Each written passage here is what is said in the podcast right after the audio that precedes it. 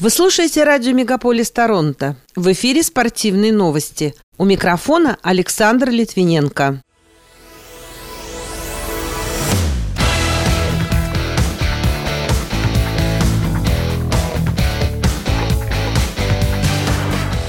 Феликс Аже Эльгисим сохранил место Канады в плей-офф финала Кубка Дэвиса. Женская сборная Канады по гребле готовится к своему выступлению на чемпионате мира в Чехии. Канадский хоккеист Сидни Кросби рассказал о своих переживаниях из-за возможного ухода Евгения Малкина из Питтсбурга. Международный союз биатлонистов не стал допускать россиян и белорусов до Кубка мира даже в нейтральном статусе. А Сергей Агаджанян по прозвищу «Русский Халк» впервые в мировой истории метро попробует отбуксировать состав весом более 100 тонн.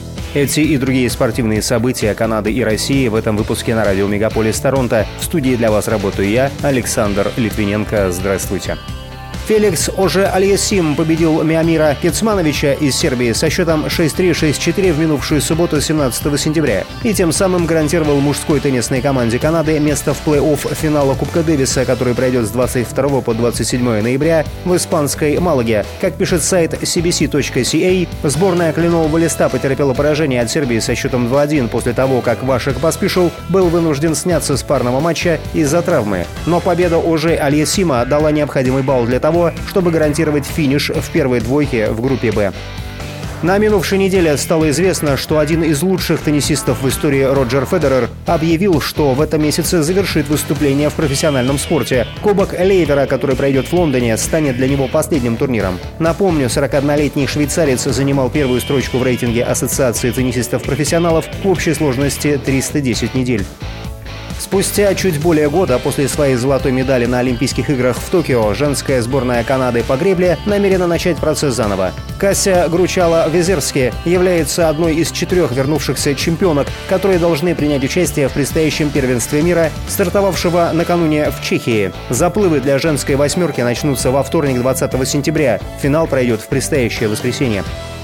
Капитан клуба Национальной хоккейной лиги Питтсбург Пингвинс, канадец Сидни Кросби, признался, что очень сильно волновался из-за ситуации с затянувшимися переговорами между руководством команды и Евгением Малкиным. Как пишет сайт газета.ру, он рад, что россиянин в итоге остался в клубе. В середине июля он продлил соглашение с Питтсбургом еще на 4 года. По новому контракту Малкин заработает около 24,5 миллионов долларов. Его зарплата понизилась почти на 3,5 миллиона за сезон. Напомню, в минувшем сезоне Евгений принял участие в 41 матче регулярного чемпионата НХЛ, забросил 20 шайб и отдал 22 голевые передачи. В плей-офф отыграл 7 матчей, в которых трижды поразил ворота соперника.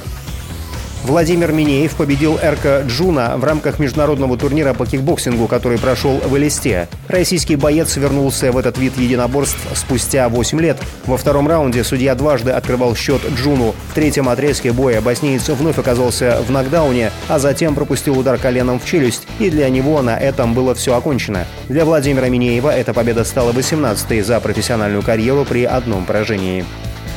Бывшая российская гимнастка Дарья Варфоломеева принесла Германии первое золото чемпионата мира за последние 47 лет. Девушка победила в финале упражнений с булавами. Напомню, Варфоломеева является уроженкой Барнаула и ранее выступала за сборную России. В 2019 году она переехала в ФРГ и сменила спортивное гражданство.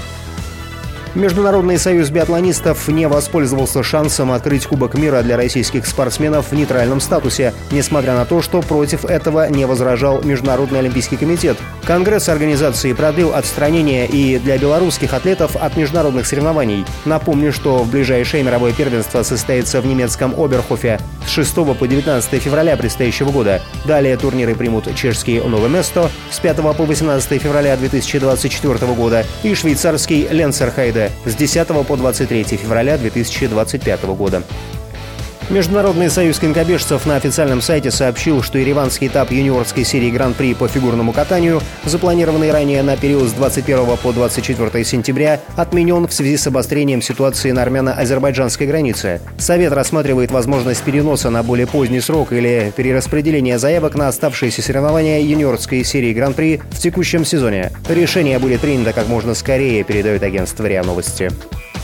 Рекордсмен мира по буксировке многотонной техники и силовым номерам Сергей Агаджанян по прозвищу «Русский Халк» Впервые в мировой истории метро попробуют отбуксировать электроподвижной состав весом более 100 тонн на максимально возможную дистанцию, сообщает РИА Новости. Попытка установления достижения будет осуществлена 6 октября в Нижнем Новгороде. Пока это все спортивные события, представленные вашему вниманию на радио Мегаполис Торонто. В студии для вас работал Александр Литвиненко. Будьте здоровы и дружите со спортом.